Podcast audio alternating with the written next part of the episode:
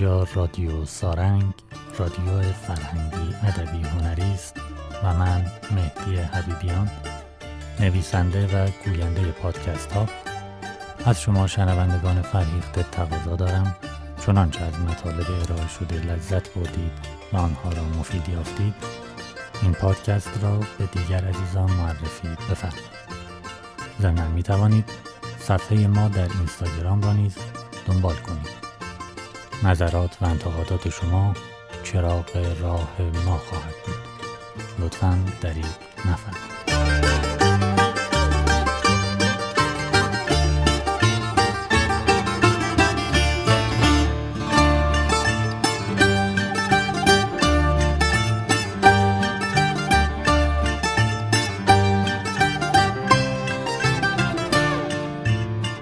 در این مجموعه پادکست ها قصد دارم از اساتیر ایرانی و تاریخ اساتیری ایران با شما حرف بزنم.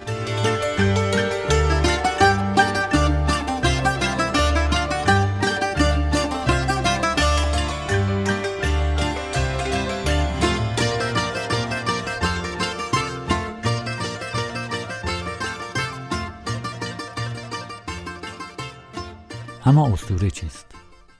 اسطوره را در فرهنگ ها و لغتنامه ها افسانه، قصه یا روایتی از دوران باستان معمولا درباره به وجود آمدن اشیاء و حیوانات یا قهرمانان کهن یک ملت که جزئی از فرهنگ آن ملت شدهاند یا روایت واقعی ازلی و مقدس تعریف کردند. بنابراین تعریف اسطوره ها بخشی از فرهنگ کهن هر ملت است. آن بخشی که یک ملت درباره خیشتن خیش اندیشیدند و به سرچشمه های آداب و عادات راه یافتند و یا گمان کردند که راه یافتند. تاریخ اساتیر در واقع تاریخ به روایت توده مردم یک قوم و یک ملت است. آینه است از آنچه درباره خود فکر می کردند و یا دوست داشتند که چنین بوده باشد یا چنین به نظر برسد. برخی از این اسطوره ها در طول زمان از بین رفتند. برخی نیز تغییر شکل دادند و یا رنگ زمانه را به خود گرفتند. برخی هم حتی توانستند به کتابهای مقدس و متون دینی و مذهبی یک ملت راه یابند. بسیاری از باورهای اساتیری امروزه برای ما حکم خرافات را دارند و ما اعتقادمان به آنها را بر اثر پیشرفت‌های علمی و تحقیقات تاریخی از دست دادیم و بعضی از باورهای اساتیری هنوز هم در جامعه یا حداقل در عقاید توده و عامه مردم با قدرت حضور دارند. در هر زمانه بعضی از خرافات مجددا به فرهنگ عامه باز می‌گردند و برخی نیز به پس رانده می‌شوند و مقبولیت خود را از دست می‌دهند. هنوز هم گاهی به ما توصیه می شود شبها ناخن خود را کوتاه نکنیم.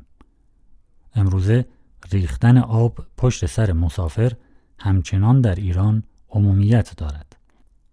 برخی از آینهای عزاداری و عروسی و سایر جشنها و سوگها هنوز با قدرت تمام و به دقت انجام می شود.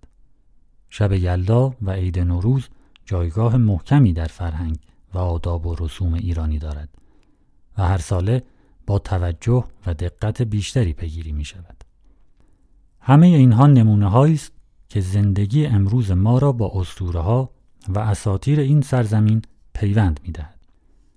شناخت و بازخانی دقیق اسطوره ها به ما امکان می دهد با آگاهی از دیروز خود امروز بهتری پی بریزیم و خواستگاه بسیاری از عقاید خوب و بد و درست و غلط را بازشناسیم. اسطوره ها را از دیدگاه های گوناگون می توان بررسید.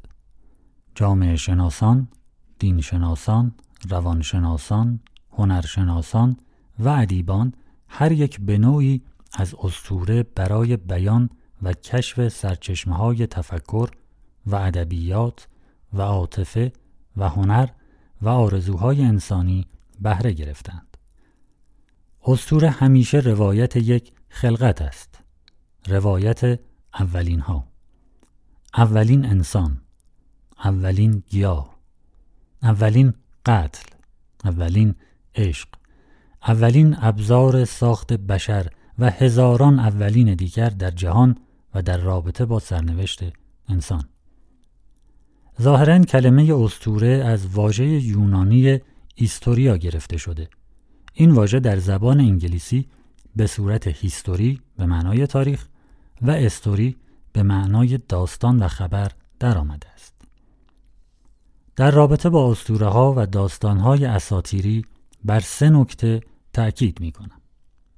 نخست این که برخی از این داستان ها و افسانه ها که کمی دور از ذهن و عجیب و غریب به نظر می رسد اتفاقا با رشد علوم باستانشناسی و تاریخ پژوهی و سایر علوم مرتبط مشخص شده در واقعیت به وقوع پیوسته و در زمانی بس دور و معمولا پیش از پیدایش خط و نوشته و کتابت رخ داده. هرچند ممکن است در گذر زمان کمی رنگ و لعاب بیشتری به خود گرفته باشد. و به دلایل مختلفی بزرگتر از واقعیت خود گزارش شده باشد. و البته این عجیب نیست. امروزه و با وجود هزاران وسیله ارتباطی و ثبت بلحظه و آنی وقایع همچنان شاهد هستیم که یک اتفاق یا عمل قهرمانانه و یا مجرمانه بسیار بزرگتر از آنچه که بوده برای ما گزارش می شود و عجیب این که ما نیز با اینکه در برخی مواقع اصل حادثه را دیده ایم اما به گزارش قلوامیز آن تمایل بیشتری داریم و داستان یا گزارش ناواقع اما جذاب را به دیده های واقعی خیش ترجیح می دهیم. نکته دوم این که بشر همواره به هفت سال اندیشیده است. من کی هستم؟ از کجا آمدم؟ در کجا هستم؟ برای چه آمدم؟ چه می کنم؟ کجا می روم؟ و نهایتا اینکه علت وقوع پدیده هایی مانند باران و رعد و برق و زلزله و آتش فشان و طوفان و سرما و گرما و دیگر پدیده ها چیست؟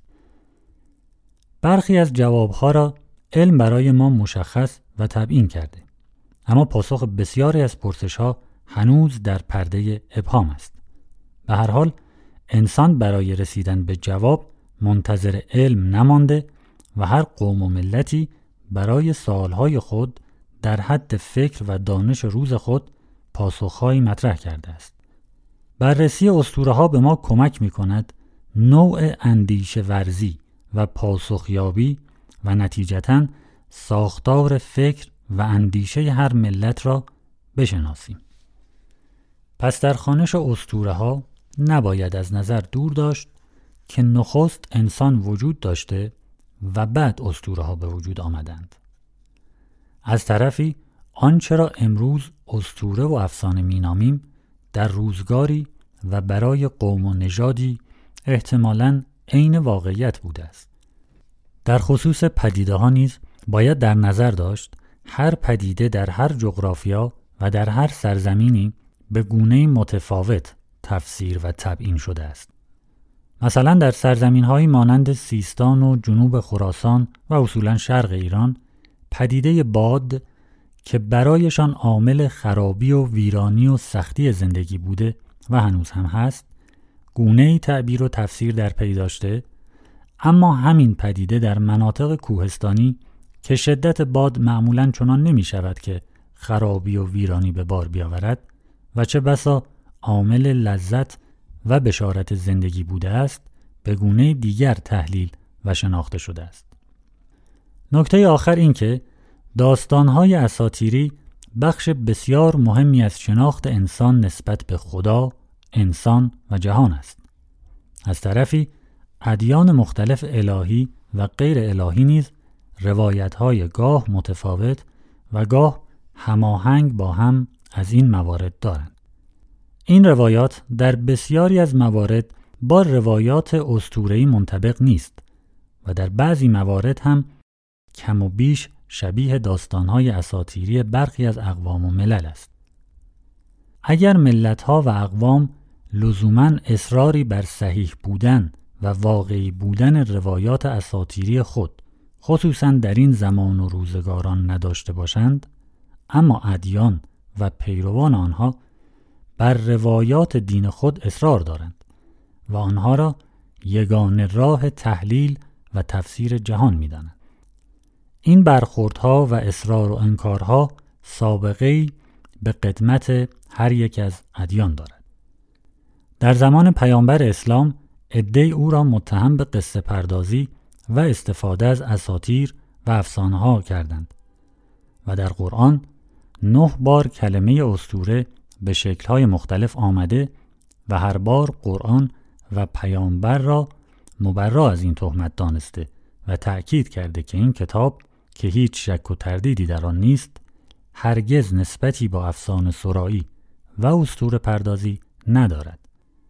فلمثل در آیه پانزدهم سوره قلم از کسانی یاد می کند که به سبب کارهای زشت قابلیت فهم و درک قرآن را ندارند و هنگامی که آیات بر آنان عرضه می شود آن را اساتیر الاولین می نامند. پایان بخش کلام این که اساتیر چنان جذابیتی برای شنیدن دارند که کمتر کسی هست که بشنود و لذت نبرد. در این مجموعه سعی خواهم کرد این تاریخ جذاب و سراسر شور و هیجان را با شما عزیزان از نو بخوانیم. در هر قسمت به اسامی و آینهایی برخواهیم خورد که ممکن است برای ما ناشناخته یا کمتر شناخته شده باشند.